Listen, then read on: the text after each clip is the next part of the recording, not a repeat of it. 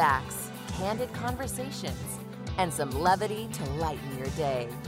This is The Cale Clark Show on Relevant Radio. A magnificent Monday to you. Welcome to the third week of Lent as we roll on through this season. We've got a great week planned for you. You can call in right now, grab your place in line, 888 914 9149. It's toll free line to call, 888 914 9149. You can also email me at cale, C A L E, at relevantradio.com. And you can find me on Twitter at Cale Clark, C A L E, Clark with an E. Lots to talk about today. I don't know if you guys watched the Oscars last night. I did not. I did not. I had some things to, to do. It was my anniversary, my wedding anniversary, and um, went out for dinner with my family. But speaking of entertainment, I'm going to be talking about the Seinfeldian society in which we live.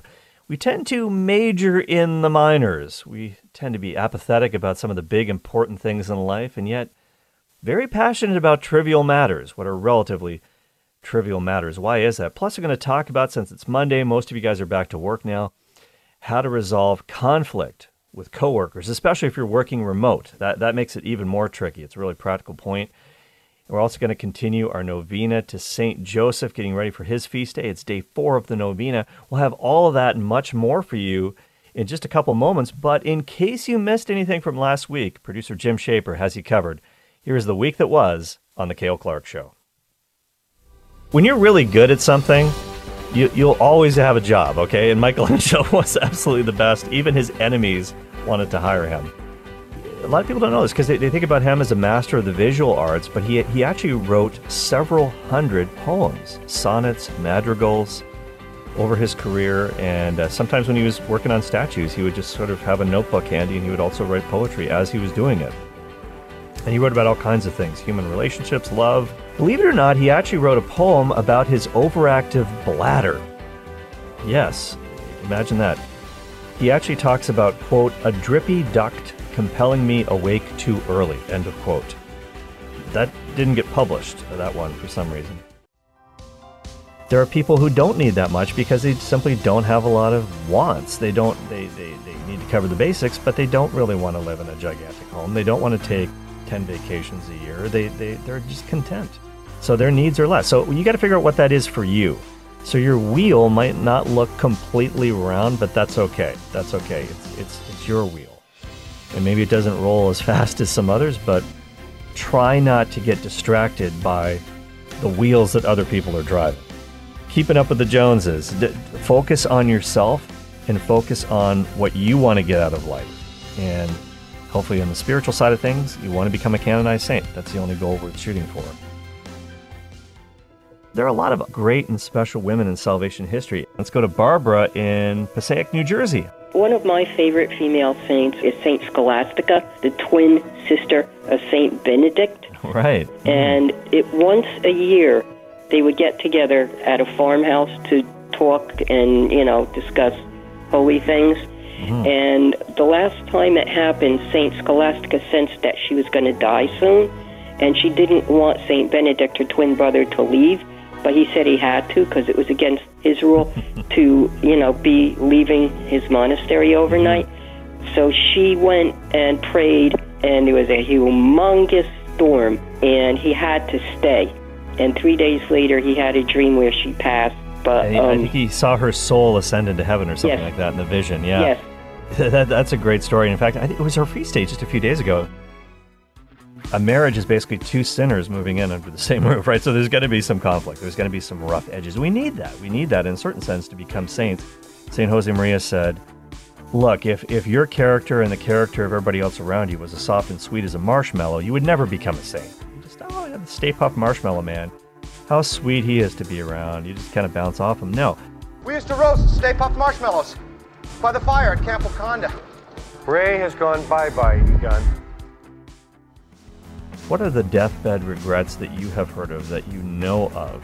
Ty Cobb, the Georgia Peach, one of the best baseball players of all time in the early 20th century, but also one of the meanest, nastiest pieces of work you could ever imagine for various reasons. You can look up some stories about his life.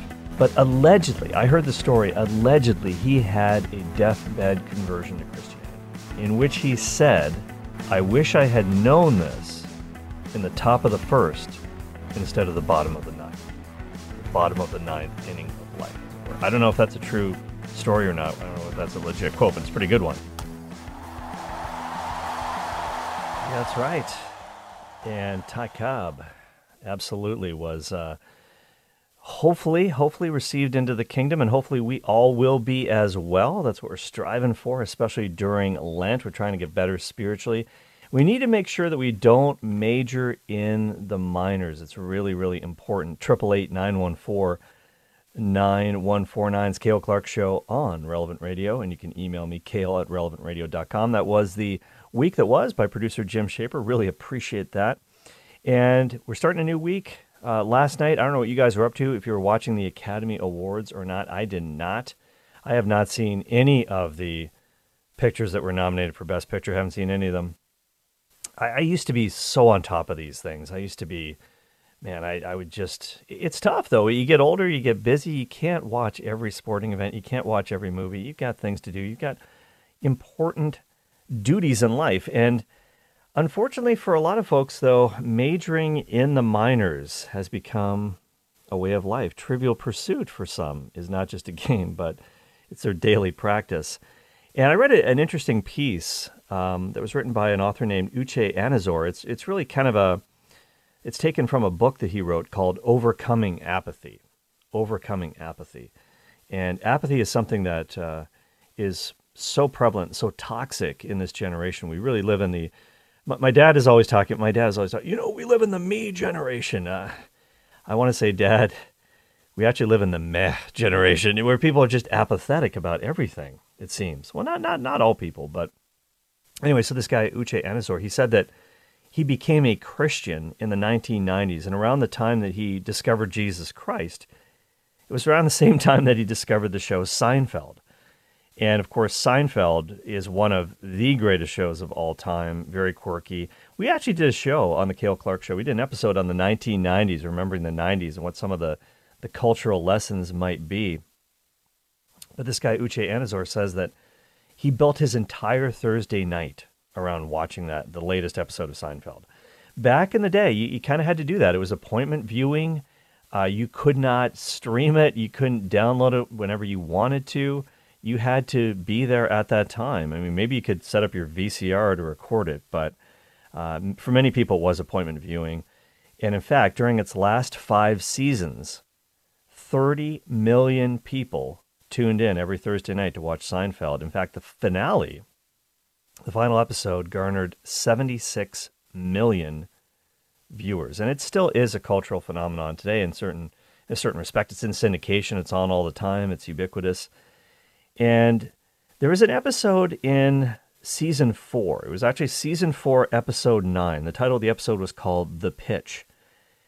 And in this episode, Jerry and George, and of course, uh, Jerry plays himself in a certain sense, Jerry Seinfeld.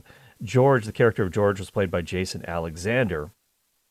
And they're talking about coming up with a pilot, a pilot for a TV show, and they want to pitch it to NBC. And so here, here's some dialogue from that episode called "The Pitch" between uh, Jerry and George. This isn't the clip, Jim. Just this is just a setup for the clip. So they're talking about it. Jerry and George are talking about what ideas they might pitch to the NBC executives, and and at some point, George says, "This should be the show. This should be the show." And Jerry says, "What?" And George says, "This, just talking." And Jerry says, "Yeah, right." George, I'm really serious. I think that's a good idea. Jerry, just talking? What's the show about? George, it's about nothing. Jerry, no story? George, no, forget the story. Jerry, no, you got to have a story. George, who says you got to have a story? Uh, the conversation just keeps going, and, and Jerry just doesn't seem to get the concept. He finally says, I still don't know what the idea is. And George says, It's about nothing. Jerry says, Right, right. George says, Everybody's doing something. We'll do nothing. Jerry, so we go into NBC, we tell them we've got an idea for a show about nothing. And George says, Exactly.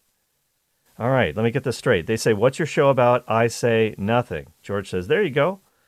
And Jerry says, I think you may have something here. So here, here's a clip of how they actually pitched the show to NBC executives. Here you go. Well, we've thought about this in a variety of ways, but the basic idea is I would Uh, play may I- myself. Uh, go ahead. I think I can sum up the show for you with one word nothing.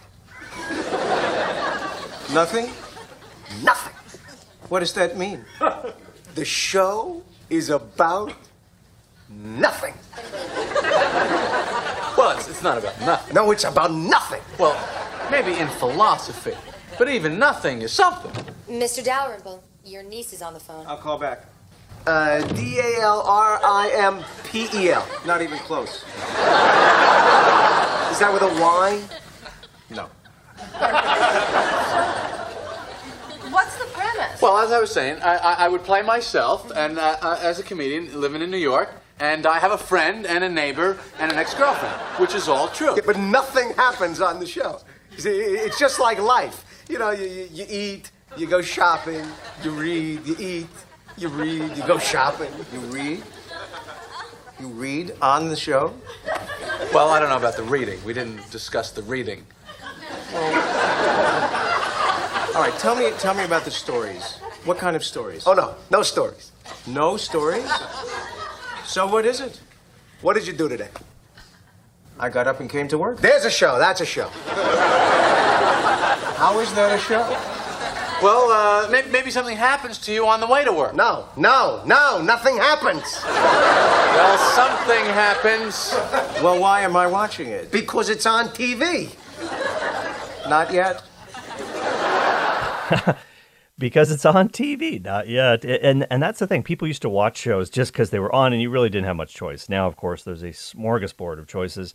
You could be listening to podcasts. You could be listening to the radio. Hopefully, you're listening to Relevant Radio, and you can even listen to Relevant Radio as a podcast, of course, through the Relevant Radio app. You can download all the episodes. But back then, you really didn't have much choice. But really funny clip there from Seinfeld, a show about nothing. They're pitching the show about nothing to NBC executives. So how meta is that? How meta is that? With apologies to Zuckerberg, of course, when I say meta. But Larry David, who co-created the show with Jerry Seinfeld, and one of the reasons why the show was so great, and Seinfeld talks about this, is that he and Larry David would essentially just lock themselves in a room when they were writing each episode, and they would not leave until their work was done. They they just were perfectionists about every single episode, every single line of dialogue. And Larry David had this motto for the show, and it was no hugging, no learning. so when you watch Seinfeld, you weren't there to really learn anything. And he was kind of, in a sense, thumbing his nose towards previous TV shows and, and conventions at the time. But it really wasn't about nothing. And, and this is one of the things that Uche Anizor says in his article, is that the show really wasn't about nothing. It was per se, but it was actually a show about insignificant things. It was a show about petty things. And it and it normalized indifference towards the big things, the things that really matter in life. Marriage, family, religion, uh, social things that were happening. It was all about a fixation on the minutia of daily life, getting a good parking spot, uh, how annoying close talkers can be, how do you maintain your high score in the Frogger in the Frogger video game. So it was all about little things that, that really aren't that important. And the, and the series finale was was essentially a microcosm of, of all of that. So in the finale, in the last episode, they're waiting around the four main characters in the small fictional town of Latham, Massachusetts, and then they see they witness sort of a crime happening. There's an overweight man who gets carjacked, but they don't help him. They instead sit back and they make jokes about him, about his weight. They videotape the assault as it's happening. Uh, very similar to what goes on today, of course. There's a lot of clips about uh, bystanders, instead of jumping in to help, they're filming this stuff for, for YouTube and for social media, for TikTok, whatever. So that's what Seinfeld and his friends do. They simply record the assault and then they walk away. The victim notices, tells the police about them, and then they get arrested for violating the Good Samaritan law, which is an actual statute requiring bystanders to help when other people are in danger. So they go to trial. The prosecutors call in all these witnesses who are characters from past episodes. It's pretty funny to demonstrate just how horrible these people are as, as, as humans. And finally, uh, the judge uh, reads out the verdict. Jerry and his friends are guilty, and the judge's closing statement uh, in part says this quote i don't know how or under what circumstances the four of you found each other but your callous indifference and utter disregard for everything that is good and decent has rocked the very foundation upon which our society is built. So they, they're sent to jail for a year that's their punishment and they sort of just resume doing what they were doing before talking about indifferent things that don't really matter. Um, jerry starts talking about the location of George's shirt button, which is exactly what he and Jerry talked about in the very first scene of the very first episode of the series. And that was the end of the show. And the characters haven't learned anything, uh, they haven't grown as people at all. So, Larry David used to say this about Seinfeld. A lot of people don't understand, he said, that Seinfeld is actually a really, really dark show. It's really dark. And so uh, Uche Anizor starts talking about this in, in his article about what he calls the Seinfeldian society. Because he said, man, like when, when I think about how much time I spent watching the show, and not only Seinfeld, but also shows like The Simpsons, Friends, they, they really affected the way I looked at life at the time.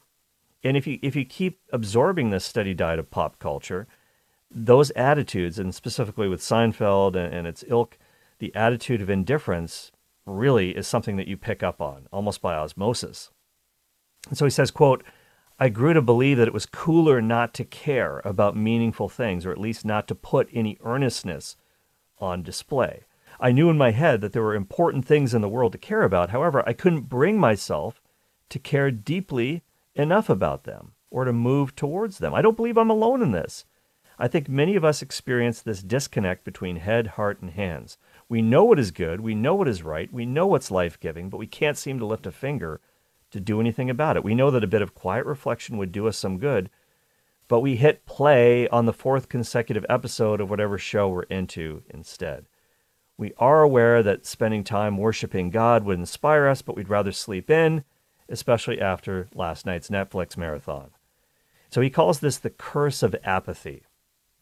And a lot of people have been stricken by it. We live in a culture that's plagued by it. He, he calls it a Seinfeldian society where only inconsequential things seem to matter.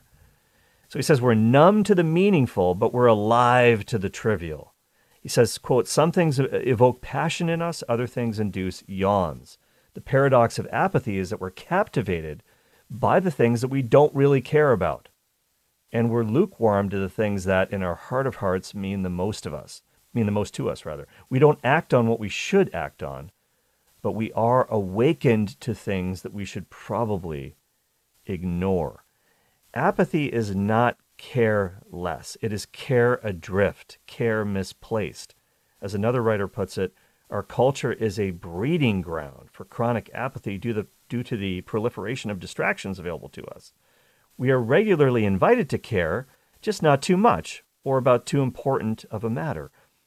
In fact, our busyness serves only to exacerbate our disengagement from meaning and to keep our spirits in a state of lethargy. End of quote.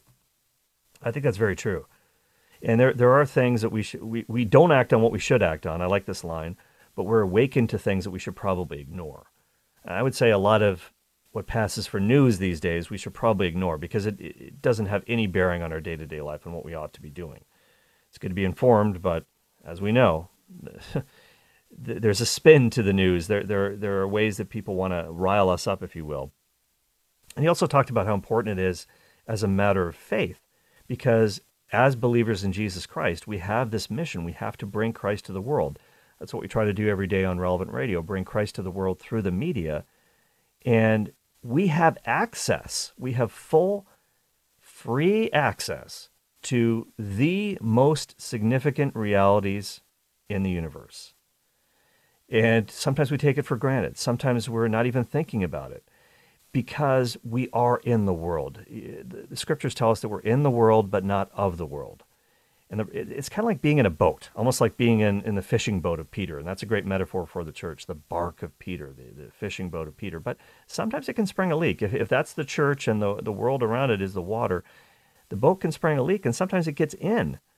And these ideas, these what's going on in the zeitgeist and the culture can creep into the church and it can really shape our minds if we're not careful. If our minds aren't formed by the scriptures, shaped by the scriptures, they're going to be shaped by what society thinks is important. So, where does this show up, do you think, in most people's lives? You can call in 888 914 9149 if you have a take on that. 888 914 9149. Where does this attitude of apathy, majoring in the minors, caring about nothing, where does that show up in most people's lives? And how does it hinder people from living fully the life of the kingdom that Jesus promises? He says, I have come that you might have life and have it to the full.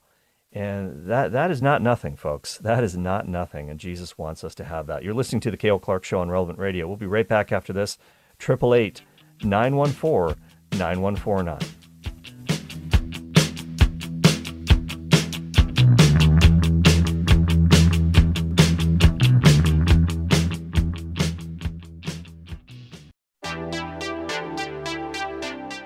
This is The Cale Clark Show, giving you the confidence you need to bring the faith into everyday life. Hey, welcome back to the program. 888 914 9149 is the number to call to talk to me for free on Relevant Radio. 888 914 9149. Hey, the phones are hot right now. Let's go to Fran, who is calling from Bokeelia, Florida. Bokeelia, did I get that right? Yes, it is Bokeelia, Florida. You got that right. Uh, where? What part of Florida? And Florida we're is? still here.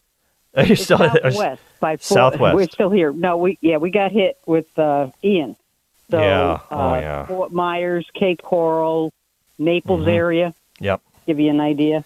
Oh yeah, And yeah. I know a lot of people down there that, that got hit hard. It's and I was actually Oh, down yeah. there at Christmas Matt time. It was and St. James City is de- devastated here. oh yeah, it's gonna be it's It's gonna really be bad, still a long rebuild, but uh, Well, yeah, and I, I I'm blessed. I have both my house and my garage. Just lost the roofs, but I ha I'm right now cleaning my front porch. That is so scarily nasty.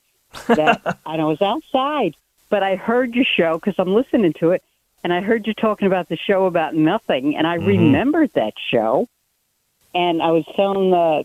uh, uh, whoever it was that answered the phone. I'm sorry, I didn't get his name. Uh, Patrick. Anyway, Patrick. Okay, so anyhow, I I used to watch Seinfeld and Mhm. Friends, and if I wasn't going to be home, I had to tape it. I couldn't leave the house Yeah. without that. yeah, Now this was 26 years ago, 25 years ago, whatever. Now before, see, for 35 years I was away from church, Mm-hmm. and I came back about 25 years ago. wow, that's, that's And Mother good. Angelica got me Mm-hmm. really indoctrinated. And then as I grew out of Mother Angelica, plus she died on me, but uh, the show's still good. I still, you know, but now I listen to relevant radio because now I have you, and I'm, it's a more mature, you know, teaching, and I've already got the basics. But I got to tell you, I tried to watch Seinfeld one day because I was Uh-huh. where they had regular TV, and I Uh-huh. can't watch those shows, and I have no idea how I watch them. But you just find them too too too banal, too you know. No, it's not even that. The the messages they were giving you was how to ruin your life in three easy lessons. It was everything you that's shouldn't do is what they were promoting. Mm-hmm. Mm-hmm. And That's true. if you if you have you ever heard? Did you hear the thing that Archbishop Fulton Sheen, said one time? It's He like said a lot of stuff, but okay, the Yeah, frog in boiling a water. The boiling water, yes. You know, it's nice and cool when he goes in. He's having a good time. The heat gets turned up. You get a little. He's still having a good time before you know it. He's boiled. Well, Hmm. that's what television did to me, personally. And I know it's doing it to the rest of the world. And I don't know how people are watching the stuff that's on TV. I don't know You know- how they're putting the stuff on TV. Well, Fran, Fran I, I I thank you for the call, and that's one of the reasons why we have relevant radio. Thankfully, we're, we're able to broadcast this this message, this message of Christ, and, and provide people with, with, with hope and and pray for us. We we try to do the best job that we can every day, and I'm so happy that you discovered us. That, that is fantastic, and so glad that you're listening to us as you're cleaning your porch out in Florida, and, and appreciate you so much for calling in, Fran. Call back anytime. Thank you for your kind words. Please, please pray for me and, and all the other uh, personnel here at Relevant Radio as we work together. And, and you may you might be on your front porch sipping some sweet tea or something like that, or you might be on the road uh, wherever you are. You might be at home. Give me a call, 888-914-9149. Let's go to Joe in San Francisco. Hey, Joe, how you doing? I'm doing fantastic. Thanks for your program. You know, you make a big difference. So thank you. Oh, thank you. That's really humbling. Thank you for saying that. I appreciate that a lot. Thanks, Joe. So, so 15 years ago, I stopped newspaper, talk radio, TV. I don't want all this negativity, all this baggage, all this mm-hmm. garbage. I have no control over any of it. Mm-hmm. So I tell people, you've heard of gamblers, yeah, addicts. Mm-hmm. There's news addiction too. So the other night, I happened to be at a store, and uh, this lady had a great attitude that was checking me out. And I said, "You have a wonderful attitude." She said, "Well, I don't feel that great." I said, "What's the matter?" And she said, "Well, you know, I was listening to the news, and then this girl got killed in Santa Rosa, and blah blah blah blah blah." Mm-hmm. And I said, "Ma'am, you can control it. Stop it. Stop the news, and then you wouldn't have this yeah. feeling. Stop it." So what I did was, next door happened to be a florist. I went into the flower shop. I got her some flowers and some candy. I brought it into her. She looked looked at me like I'm a, a ghost, and she said, "For me?" And I said, "Yes." I said, "Ma'am, you're not alone. I love you that. make a difference. So stop the news. So we can make a big difference. All we have to do is get out of our heads and stop all the pain body because everyone has a pain body. It needs to be fed. Don't feed yourself all this negativity. It's not doing you and no one else any bit of good. Yeah, Joe, that, that's a that's a really great point. That was really kind of you to, to do that for her. Wow, that's great, and thank you for your kind words as well. I think I think one of the things we have to do, and this is maybe something that we can focus on a little bit more in Lent, because we want to take on these penances. We want to take on these what are called mortifications, and within that word mortification, there's the French word mort, which means death, M-O-R-T. And we kind of want to die to ourselves, as Paul says, die daily. I pick up my cross every day, as Jesus tells us to. But we also can't forget about the interior mortifications, our interior penances. And maybe one of the things that we can do is to kind of mortify our curiosity. And, and, this is part of why this stuff is so addictive, I think, Joe. And, and, and thanks for mentioning all that stuff because it's so true. And most of the news is designed to either make us angry, get us down, get us worried, get us anxious, so that we come back for more. And we're, we're trying to find the answers. And Inquiring minds want to know, and this this preys on, I think, our desire for knowledge. And this is part of why we're created in the image of God. We are created to know the truth and love the truth. We we seek for the truth. That's what scientific knowledge is all about. We we strive to know things. We we have a knowable universe. But if we're not careful, we can channel that desire to know into the wrong thing, into the wrong areas, or maybe spend way too much time on those things. So curtailing that uh, is really important. Otherwise, we can get out of control. We can go down so many rabbit holes. And hey, I've been there. I've been there. I, I, I it, I'm tempted to do it. Sometimes I do do it. Sometimes I spend too much time scrolling on Twitter, and I think, oh my goodness, look at how, how many minutes have gone by. Maybe not even minutes, maybe hours. And, and sometimes I'm looking for show ideas, and I find a lot of stuff there. But but also, wow, there are other things that need to be done. We've got to uh, organize our time and and really use it well to, to God's glory. So some really salient points there that you made, Joe. Really appreciate that call, uh, Joe in San Francisco. Call back anytime. Let's go now. We're going to stay in California. We're going to go to Lulu in San Diego. Hi, Lulu. Hi. Um, hey. On Sunday, on Sunday, I had my grandkids out uh, riding bikes, and we oh, live yeah. in a mm-hmm. little cul-de-sac. And I said, "Guys, go enjoy the sun. It's out. It's not raining." So they got on their bikes, and two little ones down on the end of the cul-de-sac came out to ride their bikes with training wheels. And mm-hmm. I said, "Go say hi. Go say hi." My grandsons are nine. These were maybe about four or five years old. And I said, "Go say hi." No, no. Why not? Ah, they just shake their head almost in fear and go off. And I, Wow. I couldn't believe it. What? Why can't they say hi? And then the other day, I'm at the grocery store and I'm walking across the to the grocery store right there uh, by the driveway of the store, and this kid on an electric bike almost runs me over. Doesn't even look that I mean they are so indifferent to people. It's just like I don't know. It, it is they don't care or they they are so self-absorbed that they're afraid to relate to other people. I mean, you barely see people smiling anymore. Yeah, that's true. I I, th- I think a lot of people they're just looking at their phone. Their their heads are down. They're not really paying attention to what's around them. And I think a couple things. Now, not of course, not every kid is is like that. There are, there are a lot of kids who are super positive and super enthusiastic and very helpful to others, of course. But there is some there are certainly some who are maybe a little bit more callous and self centered for sure, and there are reasons for that. Um, they didn't, you know, fall out of the womb like that. They they were. This is part of environment. This is part of conditioning for sure. I, I do think though that that because a lot of young people are communicating mostly online, they, they do have a hard time communicating in person now. I, I just think that that's a generalization. Um, and and I think I don't want to sound like a get off my lawn kind of person, but but I think it's true that that young people today, no, they they they, they have they, they're having some trouble with with communication in person, and I'm going to actually share a story about how to do that a little bit better uh, in just a little bit on the show, but but I think part of it is just they're not used to it. Um, the one now, this is again, this is a huge generalization here, but one thing that you see over and over again from some adults, not not everybody, they have noticed that homeschooled kids are they seem to be more confident, especially in talking to adults and being able to hold a conversation and just that's a huge generalization. There are obviously kids who go to public schools who probably could do exactly the same thing, but but I think a lot of it is confidence. A lot of it is is experience and what they're actually doing. Are are they getting any practice at this? Are they having positive interactions with people in which they can communicate?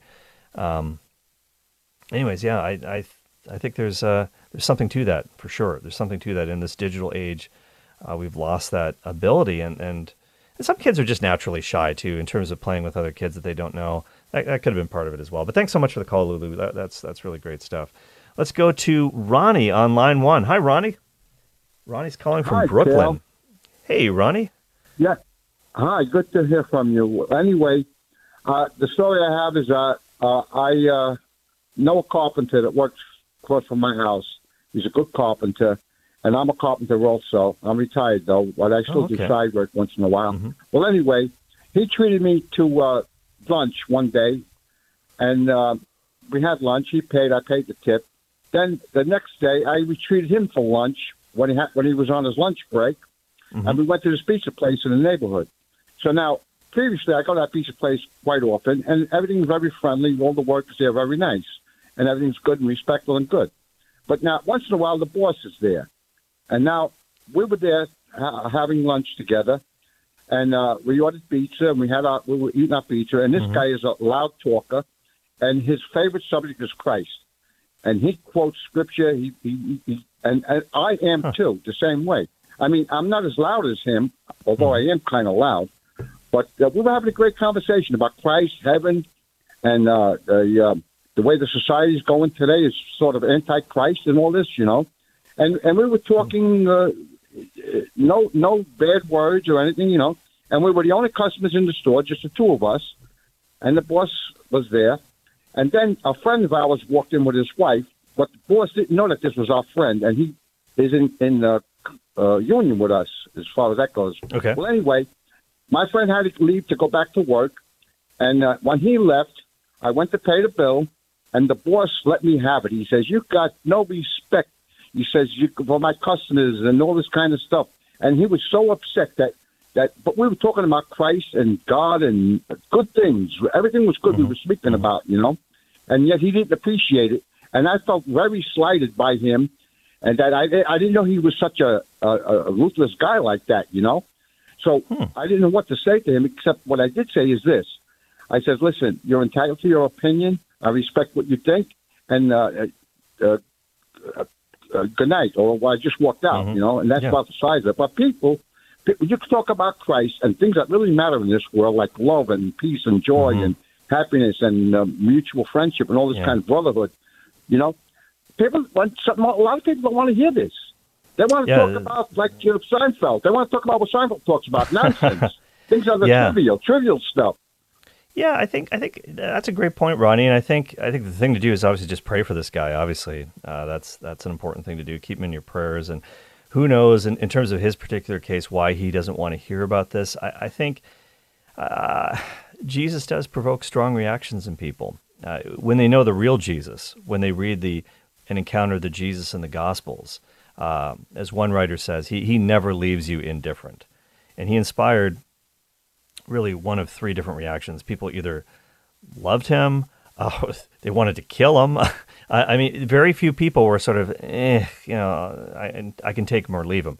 So eh, he is he is the personality of, of history, and so, and I think also people probably just don't want to be. Some people don't want to think about spiritual realities. Again, this is part of the numbness of uh, of the modern age. We're sort of anesthetized to things that really matter, and but they do matter. And, and people, it just reminds people, I think, of of eternity. Of I don't know. Or the other thing too is you never know. He may have had a terrible experience with religion in his life, and he's maybe biased against it. I, I don't know. Coming from a place of hurt, you never know. The best thing you can do is just just pray for that person, and um, but at least he cares. I'll give him that. At least he cares. He wasn't indifferent about it. And a lot of people who are irreligious in today's culture, they, they are indifferent. They they are part of that apathetic meh generation. Not the me generation, the meh generation. And I, I'd rather take somebody who's somewhat hostile any day of the week over somebody who's apathetic because at least they care. At least they care. You can kind of work with that. All right, if you're on the line, stick with me. 888 914 9149. Try to get your calls. Got to take a quick break right now on the Cale Clark Show, but we will be right back. This is The Cale Clark Show, giving you the confidence you need to bring the faith into everyday life. Hey, welcome back to the program. 888 914 9149 and Austin Healey Sprite. That is a rare find, let me tell you. Wow, that's so generous. And uh, yeah, go to relevantradio.com slash car. You want to donate your old vehicle, even if it's a classic. Hey, we'll take it and we'll put it to good use for the kingdom. All right. Well, as I said uh, earlier in the program, I wanted to give you guys just a little uh, quick tip on communication. And we talked earlier, just there was a caller who called in saying that, you know, it seems like people today, especially younger people, don't know how to communicate face to face. And this can be a real tricky problem when we get into the workforce and we get into conflict because conflict happens between people. I mean, we're, we're all sinners. We, we live together, we work together. There, there's going to be some, some stuff happening. And how do you resolve it? That, that is the key. Well, in the Harvard Business Review, uh, there was a piece by Liane Davey talking about how to resolve conflicts with coworkers, specifically remote coworkers. I think this can, can work well no matter what, but uh, we do live in an age of remote work, and, and sometimes we have colleagues, even if we do go to an office, we may have other colleagues who are off site. You're communicating via Zoom or even through email and text. And what if conflicts arise? How do you deal with that? It's tough. It's tough because when you're in face to face communication, and, I, and one thing I, I, I found is that uh, Zoom doesn't, I mean, Zoom does count. It's better than just being on the phone in terms of being able to see people's reactions and things like that. But it's nothing like being live and in the moment, as we like to say on Relevant Radio, face to face, because people give nonverbal clues. I think over 90% of communication is nonverbal, it's physical. So without that, if you can't see the person in front of you, it's really difficult to gauge how things are going. So let's say you're having a problem with a coworker, or there's some sort of a misunderstanding that's come up. Uh, Liane Davey, writing for the Harvard Business Review, says, "Well, if you're in the office, you, you can sort of rely on informal office interactions to kind of smooth things over. You can go to the water cooler, or maybe sit down and have lunch with this person, and try to reestablish trust." And when you're in person, also small irritating things that that don't get addressed that that doesn't happen as much but when you're working remote it can be a big problem because if things are not addressed if sources of conflict are not dealt with they can really impact uh, work So, what do, what do you do? What do you do if you're having an issue with a coworker who's working remote? Uh, she says maybe the thing you don't want to do is phone them out of the blue and just start sharing feedback. And you might think it's constructive criticism, but the element of surprise is probably not a good thing because they're not expecting it. They're going to be defensive, they're going to put up a shell. It's actually going to hurt the trust between you and this colleague. So she says instead of doing that, instead of surprising the other person, give them a call or maybe send them an email, text them, and ask if you can set up a time in the near future to talk about how things have been going. So you could say something like, I'm finding it challenging working remotely, and I'd like to spend some time talking to you about what's working and how we could be more effective. So that's that's a good opener. So, and she says, when you do have that conversation, if you can, uh, obviously the person's remote, so you're going to try to do what you can do. It's not perfect, but it is probably better to use some sort of video call, whether it's FaceTime or Zoom or something like that, and try to get some video in addition to audio and try to pick up on as many facial expressions as you can.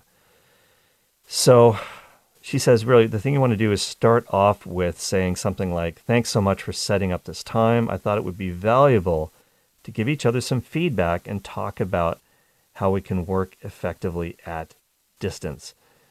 So, if, if, you're, if you're having a problem with somebody, and this works in any situation too, not just when you're talking with somebody remotely, but if you're dealing with an issue, she says first, provide crisp and clear observations of your teammates' behavior as free of judgment and subjectivity as possible. Now, what does that mean? And this can work also in any kind of teamwork relationship, whether it's a marriage or, or an actual sports team or anything.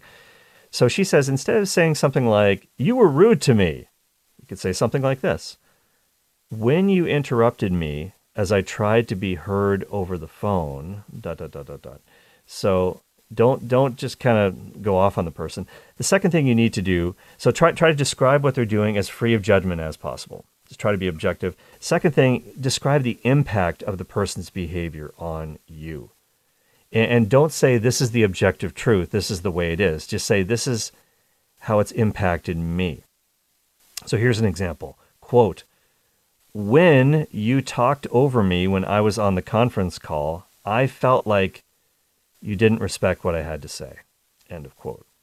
Now that, that's actually that's actually a really good thing. That's called an I message. That's an I message. And a lot of people who deal in communication talk about this all the time.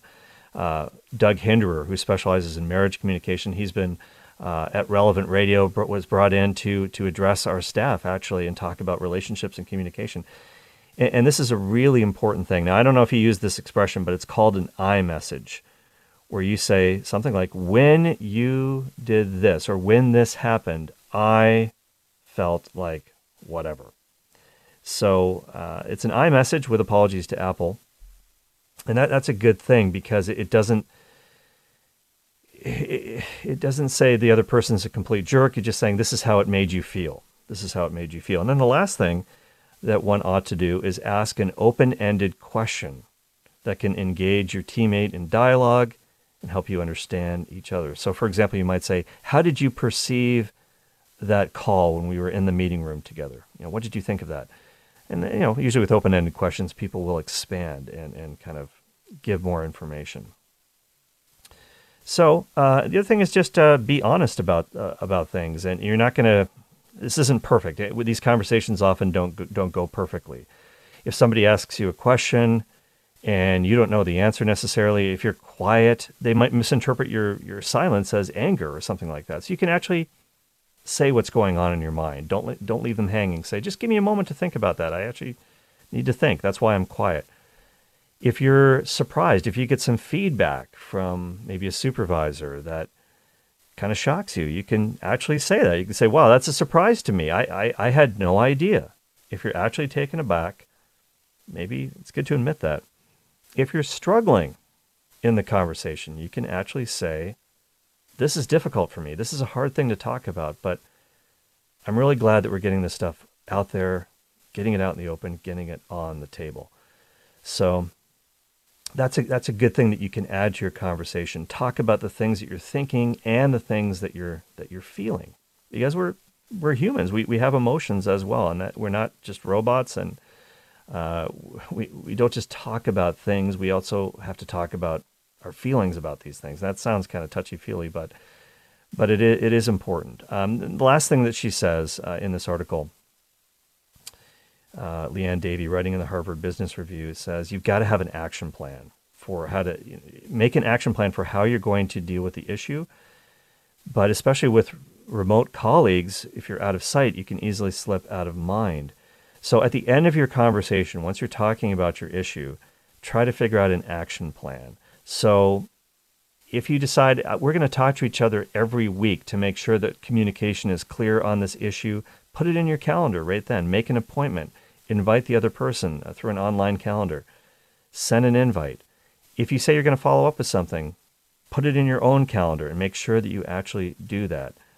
And so that's a good thing to do. Another thing you can do is follow up with a note through email or in person saying, Thanks for the conversation. I got a much better sense of how tough it is for you when you're dependent on the team at the head office to make a deadline. I also feel like you understood my predicament in having multiple regional teams I have to support as we agreed, from now on, we will have a weekly 15 minute touch point on Monday morning.